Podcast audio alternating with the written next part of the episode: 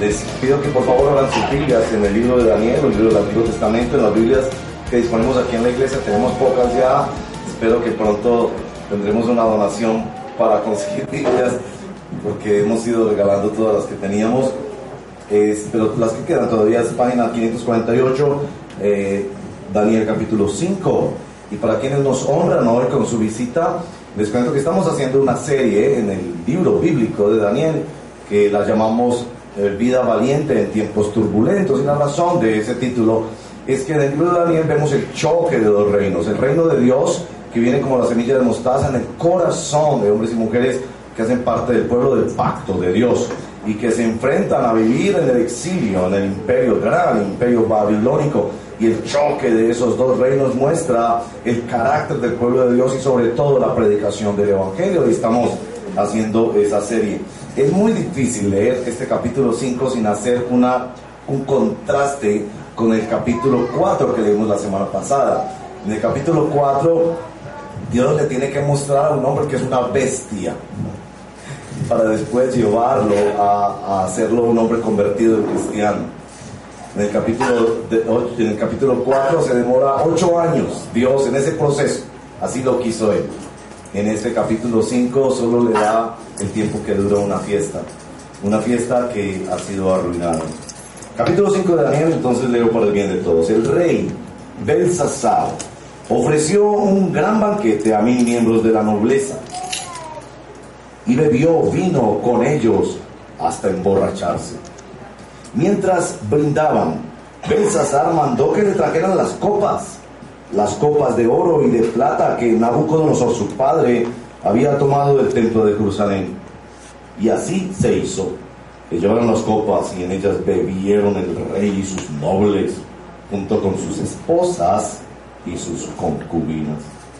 Ya borrachos se deshacían en alabanzas a los dioses de oro, plata, bronce, hierro, madera y piedra. En ese momento, en la sala del palacio apareció una mano, una mano que a la luz de las lámparas escribía con el dedo sobre la parte blanca de la pared Mientras el rey observaba la mano que escribía, el rostro le palideció del susto. Las rodillas comenzaron a temblarle y apenas podía sostenerse. Mandó entonces que vinieran los hechiceros, astrólogos, adivinos, y a estos sabios babilonios les dijo, al que lea lo que allí está escrito y me diga lo que significa, lo vestiré de púrpura, le pondré una cadena de oro en el cuello y lo nombraré tercer gobernante del reino. Todos los sabios del reino se presentaron, pero no pudieron descifrar lo escrito ni decirle al rey lo que significaba. Esto hizo que el rey Belsasar se asustara y palideciera más todavía. Los nobles por su parte se hallaban confundidos. Al oír el alboroto que hacían el rey y sus nobles, la reina misma entró en la sala del banquete y exclamó, que viva su majestad por siempre y no se alarme ni se ponga pálido. En el reino de su majestad hay un hombre, un hombre en quien reposa el espíritu de los santos dioses. Cuando vivía el rey Nabucodonosor, padre de su majestad, se halló que ese hombre poseía sabiduría, inteligencia, gran percepción, semejante a la de los dioses. El padre de su majestad llegó a nombrar a ese hombre jefe de los magos, hechiceros, astrólogos y adivinos. Y es que ese hombre tenía una mente aguda amplios conocimientos e inteligencia y capacidad para interpretar sueños y explicar misterios y resolver problemas difíciles. Llame usted a ese hombre y él le dirá lo que significa ese escrito. Se llama Daniel, aunque el Padre de su Majestad le puso por nombre Belsasar. Daniel fue llevado a la presencia del rey y éste le preguntó, ¿así que tú eres Daniel, uno de los exiliados que mi padre trajo de Judá? Me han contado que en ti reposa el espíritu de los dioses y que posees gran agudeza e inteligencia y una sabiduría sorprendente. Los sabios hechiceros se presentaron ante mí para leer esta escritura decirme lo que significa, pero no pudieron descifrarla. Según me han dicho, tú puedes dar interpretaciones y resolver problemas difíciles. Si logras resolver, descifrar e interpretar lo que allí está escrito, te vestiré de púrpura, de púrpura, te pondré una cadena de oro y te nombraré tercer gobernante del rey. Su majestad puede quedarse con sus regalos o dárselos a otros, le respondió Daniel. Yo voy a leerle a su majestad lo que dice en la pared y le explicaré lo que significa. El Dios Altísimo dio al rey Nabucodonosor, padre de usted, grandeza, gloria, majestad y esplendor. Gracias a la autoridad que Dios le dio, ante él temblaban de miedo todos los pueblos, naciones y gente de toda lengua. A quien él quería matar, lo mandaba matar. A quien quería perdonar, lo perdonaba. Y si quería promover a alguien, lo promovía. Y si quería humillarlo, lo humillaba. Pero cuando su corazón se volvió arrogante y orgulloso, se le arrebató el trono real y se le despojó de su gloria. Fue apartado de la gente y recibió la mente de un animal. Vivió entre los asnos salvajes y se alimentó con pasto como el ganado el rocío de la noche empapaba su cuerpo. Todo esto sucedió hasta que reconoció que el Dios Altísimo es el soberano de todos los reinos del mundo, que se los entrega a quien Él quiere. Sin embargo, y a pesar de saber todo esto, usted, hijo de Nabucodonosor, no se ha humillado. Por el contrario, se ha opuesto al Dios del cielo mandando traer de su templo las copas para que beban en ella usted y sus nobles y sus esposas y concubinas. Usted sea deshecho en alabanzas a los dioses de oro, plata, hierro, madera y piedra, dioses que no pueden ver, ni oír, ni entender. En cambio, no ha honrado al Dios en cuyas manos se hallan la vida y las acciones de su majestad. Por eso, Dios ha enviado esa mano a escribir lo que allí aparece, Mene, Mene, Tekel, Parsi. Pues bien, esto es lo que significan esas palabras, Mene. Dios ha contado los días del reino de su majestad y les ha puesto un límite. Tekel, su majestad ha sido puesto en balanza y no pesa lo que debería pesar.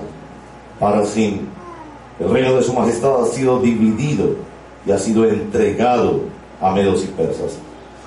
Entonces Balsasar ordenó que se vistiera Daniel de púrpura, se le pusiera una cadena de oro en el cuello que se le nombrara tercer gobernante del reino. Esa misma noche fue asesinado Belsasar, rey de los babilonios. Darío el persa se apoderó del reino. Para entonces Darío tenía 62 años. Esta es la palabra del Señor. Oremos. Señor, en verdad nos asusta leer estas narraciones inspiradas por el Espíritu están aquí no ya para sacudir a Belsasar, sino para sacudir al emperador que hay dentro de nosotros. Ten misericordia de nosotros, por favor. Ayúdanos a entender, ilumínanos, por favor, Espíritu Santo, te lo pedimos en el nombre de Jesús. Amén.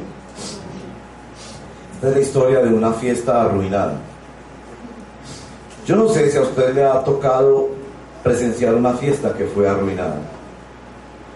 Los que hemos casado a nuestros hijos, eh, una de las cosas que más nos atemoriza después de meses de preparación meticulosa y de gran inversión es que se arruine la fiesta. La novia hermosa caminando por el pasillo se puede caer a la piscina la luz se puede ir o haber un temblor de tierra, los músicos pueden no llegar o la comida dañarse, o la novia puede que no se presente, o el novio. Y yo siempre me he hecho la pregunta de, ¿han visto que en los sacerdotes cuando ofician estas ceremonias hacen esa pregunta? si alguien, pues yo no sé si todavía la hacen francamente, pero si alguien se va a oponer, algo así, si alguien se opone a esto, hable ahora o para Pues en la novela lo he visto, pero a mí no me ha tocado nunca. Que alguien se pare y diga, yo no estoy de acuerdo, y el sacerdote diga, entonces, no puedo hacer esta ceremonia.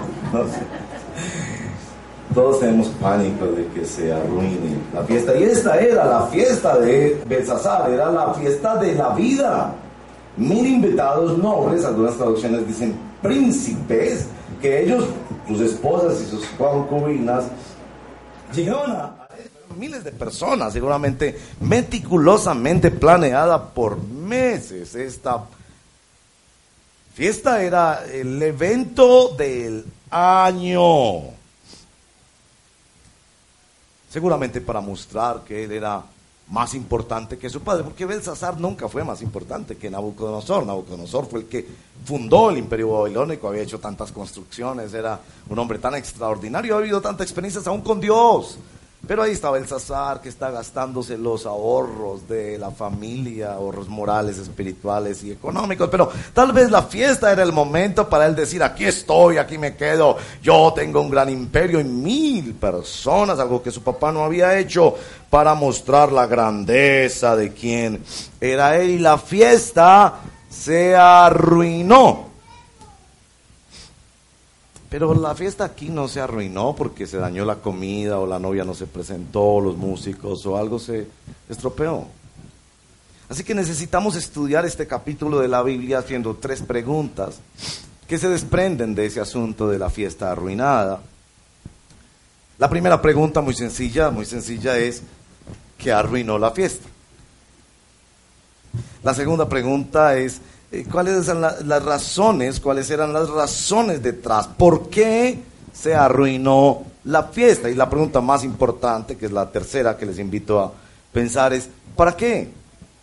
¿Para qué arruinar una fiesta? ¿Por qué no esperar hasta el final? Igual si iba a morir esa noche. ¿Para qué se arruinó esta fiesta? Por favor, acompáñenme a leer este texto en esa óptica. Primero, ¿por qué se arruinó esta fiesta? Eh, perdón, primero, ¿qué arruinó la fiesta? Eh, y tengo dos respuestas para esa pregunta. ¿Qué la arruinó? La primera respuesta no les va a gustar. Y la segunda les va a gustar mucho menos. Primera pregunta, primera respuesta es, la, la, la fiesta se arruinó por una cosa muy sencilla. El corazón de un rey. Eso sobresale en esta lectura. No, no fue que la luz se acabó, los músicos, nada pasó, no hubo un temblor de tierra, no hubo rayos y centellas, sencillamente el corazón de una persona que en la que se centraban todas las esperanzas del reino, el reino dependía del rey, se intranquilizó y los textos que lo repiten en el idioma original son muy, muy, muy fuertes. Emocionalmente el tipo estaba quebrado, físicamente le temblaban las rodillas, diez mil veces peor la sensación de ese hombre que cuando usted está en esos restaurantes finos, que son tan finos, tan elegantes y tan costosos, que no ponen el precio de los platos ya. Y de repente usted se le ocurrió entrar a ese restaurante y son varios comensales y usted prometió pagar y empiezan a traer los platillos, aquel lujo, aquella elegancia, usted casi ni disfruta nada porque por debajo de la mesa sus rodillas empiezan a temblar pensando, Dios mío, esto, ahí es donde decimos nosotros, me va a valer un ojo de la cara. Muchísimo más que eso, el tipo estaba tremendamente conmocionado. Eso fue lo que arruinó la fiesta, no fue otra cosa. La fiesta habría podido seguir si sencillamente él se va para su cuarto a, vivir la experiencia personalmente, pero de ese rey dependía todo y todo el mundo quedó confundido, la cosa tendría que paralizarse. Esa es la primera respuesta a la pregunta, ¿qué arruinó la fiesta? La intranquilidad de uno. La segunda respuesta les va a gustar mucho menos. La mano de Dios la mano de Dios. Hay hasta un barrio aquí en Medellín que se llama la mano de Dios. Yo estoy seguro que ese bello nombre se lo pusieron porque siempre que se piensa la mano de Dios es porque va a ser algo bueno. Dios dame una mano. Eh, pero aquí no es una mano para algo bueno, evidentemente. Esta fiesta está siendo arruinada por la mano de Dios. Dios metió la mano en la fiesta, como si Dios estuviera escribiendo en la pared la cuenta. ¿Cuánto vale lo que estás haciendo? ¿Cuánto te va a costar lo que estás haciendo? Es la, la mano de Dios. Y, y, nosotros pensábamos que cuando se dice la mano de Dios es solo para ayudar. Perdón. Perdón. ¿Es que Dios está obligado a ayudarnos? Como un abuelo generoso en las nubes que solo puede hacer el bien y amar a la humanidad, ¿no, Señor? Esta fiesta es arruinada por un corazón intranquilo, pero por una mano poderosísima que gobierna el universo y que puede arruinar lo que Él quiera. ¿Por qué? Porque en muchas escrituras se nos habla de la mano de Dios. Déjenme leerles, por favor, en Isaías 59.1. La mano del Señor, nos dice Isaías, no es corta para salvar, ni nuestro Dios es sordo para oír. Son las iniquidades de ustedes las que los separan de su Dios. Son sus pecados los que lo llevan a ocultar su rostro para no escuchar. Nunca podremos hacer como el criminal que cuando lo estaban llevando a la cárcel le gritaba al juez, Señor juez, usted es injusto porque usted me está echando en la cárcel. Y el juez le dijo, yo no te estoy echando en la cárcel, son tus pecados los que te están echando en la cárcel. Así que la intranquilidad y la mano de Dios intervienen a causa de tus pecados. Bueno, la segunda pregunta, ¿por qué? ¿Cuáles serán las razones detrás de esa intervención y de arruinar aquella fiesta? Porque uno se puede preguntar, ¿por qué no esperar hasta el final? Piense eso por un momento. Usted tiene en la mano el examen, el informe del diagnóstico del médico del papá de la novia. Él está feliz en su fiesta, es la fiesta de su vida, está casando a su hija. El examen médico dice es un cáncer de páncreas y se va a morir en dos semanas. Él no conoce todavía el dictamen, al parecer.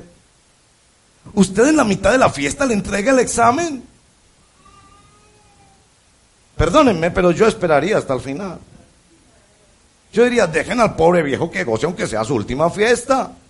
No nos acostumbramos a decir eso cuando alguien se muere. Ay, no, pero ay, tan bueno que gozó las últimas vacaciones. Seguro estaba deshaciendo los pasos. Ay, gracias al Señor que gozó tanto esa última fiesta. Qué pena yo pensaría, deje gozar al viejo, deje que se vayan todos los invitados. Y al final de la fiesta la conversación seria vendrá, amigo, vengo a traerte este dictamen. Entre otras cosas, ustedes han visto todos esos videos que circulan por las redes sociales del fin del mundo, ¿no? Entonces viene el tsunami en el video, lo sacan en los edificios, los niños muriendo en el África y todo eso. Entonces el argumento de esos videos es, ya que están pasando todas estas cosas, ahora sí viene el juicio de Dios. Perdón, nuestro Señor dijo, cuando digan paz y prosperidad, prosperidad para todos, entonces vendrá el juicio de Dios. ¿Tú crees que el juicio de Dios se va a anticipar? ¿Que te van a dejar que termines tu fiesta? No lee esto y dice, a ver, a ver. Que no esperó. Así que las razones detrás del hecho son muy importantes y tienen que ver con la intranquilidad del rey. Si lee con, con cuidado el texto se dará cuenta que él no sabía qué decía la pared. Entonces, ¿por qué estaba tan intranquilo? Es muy importante para entender ese texto porque cualquier persona le podría decir a Belsasar, Belsasar, oh maravilla, hay una manifestación sobrenatural y seguramente ahí lo que dice es que eres un gran rey, que vas muy bien, que Dios está satisfecho como has llevado tu vida, que Dios te va a premiar, que Dios está contigo. A esos reyes les interesaba mucho que en sus fiestas y banquetes hubieran manifestaciones como Faraón, que se tiraban las serpientes y se convertían en varas, etc. A ellos les gustaba aquel espectáculo. Y cualquiera le podría decir, mira, eso dice que estás muy bien. ¿Por qué se intranquilizó tanto el rey? Tengo tres respuestas a esa pregunta. ¿Por qué se arruinó la fiesta? Primero, Porque Belsasar fue irresponsable con lo que sabía. Verso número 22, cuando Daniel aparece, le dice, habiendo sabido esto, tú eres responsable de lo que tú ya sabes. Él conocía la historia de su papá, él conocía lo que Dios había hecho y efectivamente él había decidido no inventar a Daniel a la fiesta. ¿Notaron eso? Vinieron todos los sabios, pero Daniel no estaba allí. Daniel era un hombre prominente en aquel reino, eso lo sabemos por los capítulos anteriores. Era irresponsable frente a lo que ya sabía. ¿Sabías tú que Dios te hace responsable por lo que tú ya sabes?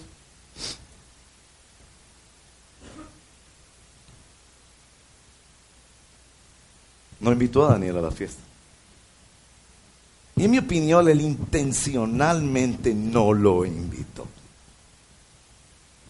Los niños de nuestra escuela dominical están estudiando la vida y lo que Dios hizo y cómo se predicó el Evangelio a través de la vida de José en el gran, otro imperio, gran imperio egipcio y en la casa del faraón.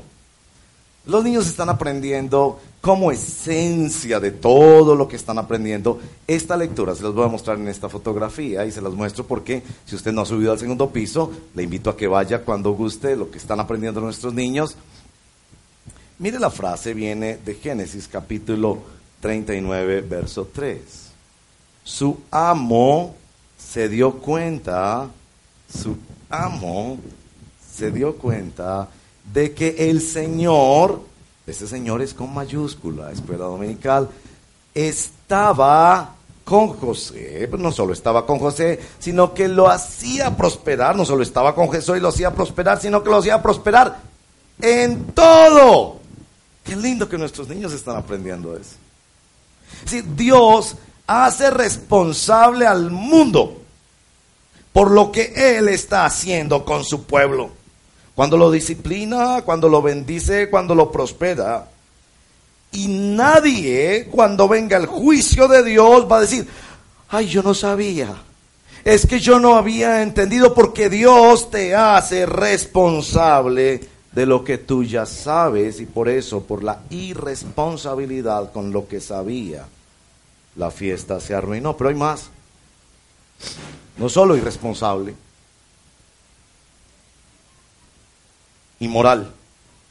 El texto nos pone una palabra para captar el nivel de inmoralidad que había en aquel rey. La palabra es concubinas. ¿Lo leyeron? El texto nos deja ver esto. Hace este gran banquete y le dice a sus nobles, traigan amantes. Vamos a necesitar a concubinas esa noche. Traigan sus esposas también, más de una, ¿no? Traigan sus esposas, pero traigan también sus amantes. El nivel de inmoralidad en esta cultura está medido por el lugar que se le da a la mujer. La mujer se vuelve una mascota sexual. Y el texto claramente señala que no solo esa inmoralidad, sino muchas otras, pero significadas, simbolizadas en aquel hecho. El banquete no tenía límites morales. Vamos a disfrutar. Traigan amantes. Esto se puso bueno. Es un gran banquete. Y Dios mira desde el cielo con su mano señalando y dice, eso es inmoral. Yo no creé a las mujeres para eso, sino para ser honradas en un matrimonio. Yo no creé el sexo para eso, sino para ser protegido en un matrimonio. Yo no creé la vida para ser instintiva como la vida de un animal. La fiesta se arruina porque él es un irresponsable con lo que sabe. La fiesta se arruina porque es inmoral, pero hay más. Hay más. No solo irresponsable, inmoral, sino irreverente. Irreverente. ¿Vieron lo que hizo con las copas? Realmente podríamos usar la expresión sacrilegio y profanación. Ahora, de este tema quiero hablarles, vendrá el momento para hablarles más ampliamente. Me interesa mucho el tema de la superstición en medio del pueblo de Dios y tiene que ver con esto de usar cosas y tomar unas cosas sagradas y otras cosas no. Les hablaré más de eso, pero aquí el punto es, él está tomando las copas que eran usadas para significar la obra y la persona de nuestro Señor Jesucristo en el templo y las está trayendo para divertirse con sus amigos y adorar a otros dioses. Bueno, Usted va a decir, sí, sacrilegio, profanación, como el que hacen los satanistas, que toman símbolos del cristianismo como el precioso símbolo significativo de la cruz, la ponen al revés y todo lo demás, y lejos, por supuesto, lejos de nosotros está sacrilegio. O los sicarios que en Sabaneta iban a estas iglesias a bendecir con agua bendita sus armas para que les fuera bien en la vuelta, o las prostitutas que en todo el atrio de una iglesia, la más antigua de Medellín, la iglesia de Veracruz, se reúnen para hacer sus negocios, sus transacciones y que se santiguan y, y piden bendición antes de hacer su vuelta también. Y claro, lejos de nosotros el hacer eso, pero por favor, ¿es esa la única forma de profanar el nombre de Dios? En este caso era claro que él quería afirmar su poder, su autoridad. Yo voy más lejos de lo que fueron mis padres. Yo soy capaz de jugar con las cosas sagradas. ¿Por qué se interrumpió la fiesta? Por la irresponsabilidad de no actuar con base en lo que ya sabía. Invitar a Daniel, buscar el consejo de Daniel, atender el llamado del Evangelio. Su vida fue arruinada por su inmoralidad. Su vida fue arruinada por su irreverencia. Hermanos y hermanas, la doctrina que está aquí en juego es la doctrina de la conciencia humana. Es cierto que cuando venimos al Evangelio por el Espíritu Santo somos convencidos de la gravedad de nuestros pecados, aun de los más pequeños y cómo ellos atentan contra la gloria y la majestad de nuestro Dios, Creador y Redentor. Pero ningún ser humano podrá decir que no tenía su conciencia alertada sobre el juicio de Dios. Esto es muy importante porque si uno lee el capítulo 4 y se queda solo con el aspecto del Evangelio que muestra el capítulo 4, uno podría decir, Belsasar nunca fue humillado a mostrar que era como una bestia, entonces Dios no le había dicho que estaba mal. Y como el que calla otorga, entonces Dios no le había dicho que estaba mal y seguramente estaba complacido con él, ¿no, Señor? Él era responsable. La expresión del libro de Romanos capítulo 2 es, no tienes excusa. No me puedes decir que vas a esperar hasta que el Espíritu te convierta y te convenza de todo. No, Señor. Tú sabes en tu corazón que estás lejos de Dios. Que amas más el dinero, amas más el sexo, amas más la vanidad. Tú lo sabes en tu corazón. La intranquilidad profunda de su ser era por eso. Él sabía que era pecador, que estaba lejos de Dios, que lo que estaba haciendo violentaba la gloria santa de Dios. No tienes excusa. Ahora, este capítulo no se escribe para Belsasar, esa noche él murió, el capítulo se escribe después. La pregunta, ¿para qué? ¿Qué lo arruinó? ¿Por qué se arruinó? Pero ¿para qué se le arruinó la fiesta? ¿Por qué no se esperó hasta el final? ¿No sería aún un acto por lo menos de cortesía esperar hasta el final? ¿Por qué? ¿Para qué Dios arruinó esta fiesta? Dios no está en el negocio de arruinar fiestas. O díganme ustedes, en, en cuál de los bacanales de los grandes ricos de Colombia, los mafiosos, o en cuál de las fiestas en Medellín que se hacen hasta tarde de la noche, donde se vive toda clase de desenfrenos. Dígame en cuál de ellas ha caído un rayo, o ha aparecido una, una mano en la pared, identificando que Dios no está de acuerdo. Estos son hechos bastante únicos. Dios no está en el negocio de tirarle un rayo al hombre cuando está entrando al motel con su amante o al empleado cuando está cambiando los números del informe o a la boca que está a punto de murmurar y chismear y mentir. No, Dios no está en ese negocio. ¿Para qué entonces lo hizo en esta ocasión? ¿Para qué nos deja este ejemplo voluminoso en la historia humana de un gran, magnífico, planeado, suntuoso noticia del año, banquete arruinado? ¿Para qué? Y lo que yo encuentro en la escritura, hermanos y hermanas, es para que entendamos dos aspectos del juicio de Dios.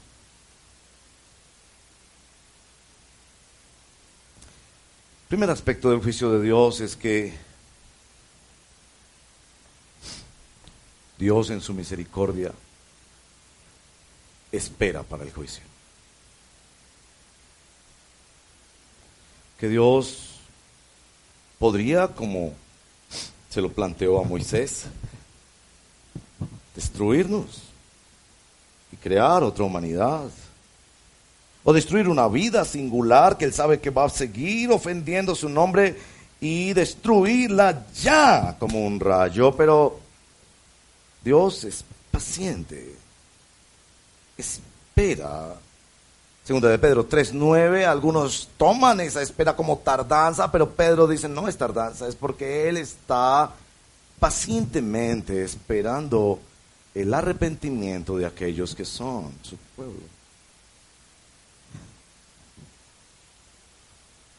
Hay un juicio de Dios, pero Dios espera y deberías tomar eso como una gran misericordia de Dios. Que Dios está esperando misericordiosamente para que vengas a Él humillado y arrepentido, pidiendo perdón mediante la obra y la persona de nuestro Señor Jesucristo pero también para ti que estás jugando con el pecado. Y que pasó otra semana, otro mes, otro año y sigues en las mismas. Y esto, hermanos, es muy serio con respecto a la segunda característica del juicio que está en este texto. Sí es cierto que Dios espera, pero tú no debes jugar con esa espera. A su papá se le dieron siete años, uno más siete, ocho realmente. Hasta que Dios hizo un trabajo en su corazón. A Belsasar solo se le dio el tiempo que duró el banquete. No juegues con el juicio de Dios. Esa espera, aún la espera del banquete con todo y que fue breve, era un llamado al arrepentimiento y es un llamado a todos nosotros a decir, vamos al Señor. No esperes hasta el próximo domingo o hasta mañana. No sé si hay mañana.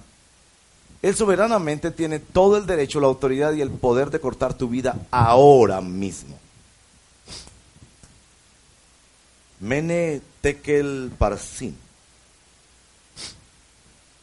Tu reinado, el reinado de tu corazón, ha sido puesto bajo límites ha sido pesado por el que pesa los corazones y va a acabar. Esa fue la sentencia que vino sobre Belsasar, esa es la sentencia que viene sobre tu vida, sobre mi vida. Dios ha decidido qué límites tiene tu, tiene tu vida. Él no te prometió que vas a vivir 50 o 100 años. Dentro de esos límites, Él te hace responsable por lo que tú sabes y lo pesa. Y cuando Dios pesa tu vida, Dios se da cuenta que tú has sido la peor inversión de Dios. Tú no eres un buen negocio para Dios. Dios ha puesto un cuerpo perfecto, una conciencia que te alerta, unas oportunidades y unas clases de talento. ¿Y qué ha sacado Dios? Por favor, ¿qué ha sacado Dios? Tu orgullo y nada más.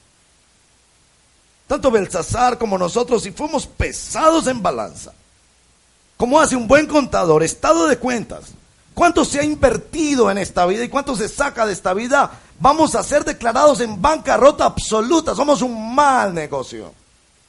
Dios que conoce nuestra mente, nuestro corazón, nuestro pasado, las oportunidades que nos ha dado de hacer el bien, lo generoso y bondadoso que ha sido con nosotros por décadas. Dirás, son peor negocio que pueda haber. Un árbol es mucho más generoso en su respuesta a Dios. Un animal es mucho más generoso en su respuesta a Dios, tú y yo no. Y se le ha dicho, el juicio vendrá y tiene un límite. Hermanos y hermanas, yo no puedo dejar de pensar en esta escritura y pensar en el tema de la segunda y tercera generación. Hijos y nietos de cristianos. Me conmueve muchísimo esta escritura al pensar que a Belsasar se le hace responsable por lo que conocía que había pasado con su papá. Belsasar no vivió esos encuentros extraordinarios con Dios que le mostró el futuro, que le redujo a una bestia, que le dio un corazón de adorador, siendo él el hombre plagado de egocentrismos y de autoadoración. Pero se le hace responsable por lo que él sabe. Si tú eres hijo de un cristiano, escucha esto muy bien. Dios te hace responsable por lo que tú sabes, por tu inmoralidad y por tu irreverencia. No se le permitió a Belsasar decir, es que yo no tuve las experiencias de mi papá, que es un discurso frecuente en los hijos y nietos de cristianos. Mi papá vivió unas cosas extraordinarias, era un hombre con problemas de alcohol y de mujeres muy, muy graves. Pero como yo fui criado en un hogar cristiano y yo soy una buena personita, la gente más bien me aplaudía. Entonces yo me voy a quedar aquí esperando a que Dios me convenza de su juicio, me haga alguna cosa extraordinaria y la cosa extraordinaria sí vino, pero al final para decirle, estás juzgado por Dios. Y esto nos lleva a la aplicación de nuestro palabra el día de hoy, hermanos y hermanas, antes de orar. La primera aplicación es tres palabras. Tres palabras. Lo que paralizó aquella fiesta y trajo el juicio de Dios fueron solo tres palabras. Solo palabras. Ahí no hubo rayos y centellas, no hubo visiones, ni ángeles, ni terremotos. Dios había podido hacerlo así, en otras ocasiones lo hizo, pero en esta ocasión solo palabras. Así que tú no puedes decirle a Dios, hasta que me hagas tal milagro, ahí sí te creo. No, solo bastaron tres palabras. El poder, la autoridad y la suficiencia de la palabra de Dios es expuesta aquí para esta generación que piensan que si no tienen experiencias y grandes milagros y grandes revelaciones, entonces o Dios no existe, o no quiere cambiarme, o yo no te, o está contento con nosotros. No, no, no, no, no. Solo la palabra de Dios. Dios ha decidido hacerlo así. Él había podido hacerlo de otras maneras. Él había podido traernos videos, letreros en las nubes, qué sé yo. Él decidió hacerlo así por su infinita sabiduría solo tres palabras. Eso nos hace a los padres que sufrimos muchísimo viendo a nuestros hijos, nuestros nietos, jugar con las cosas sagradas, ser responsables por lo que ya saben y meterse en inmoralidad y justificarla, doblegar nuestras rodillas y creer en el poder de la palabra se dieron cuenta que a la reina no la invitaron y los estudiosos dicen la reina es la reina madre. Esa reina que llegó al final escuchando el alboroto de la mamá. La mamá que llega a la fiesta y encuentra al muchacho supuestamente cristiano.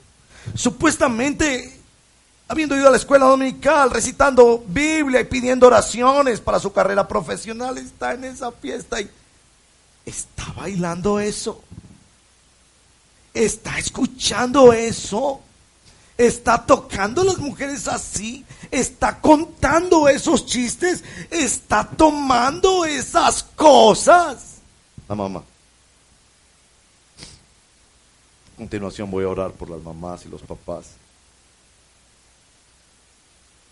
que uno ve solo la palabra de Dios. Dios lo hace por su palabra. Pero tengo una aplicación más y es la persona de nuestro Señor Jesucristo. Escuche esto. ¿Se acuerda que Jesús comenzó su ministerio evitando que una fiesta se arruinara? ¿Se acuerda?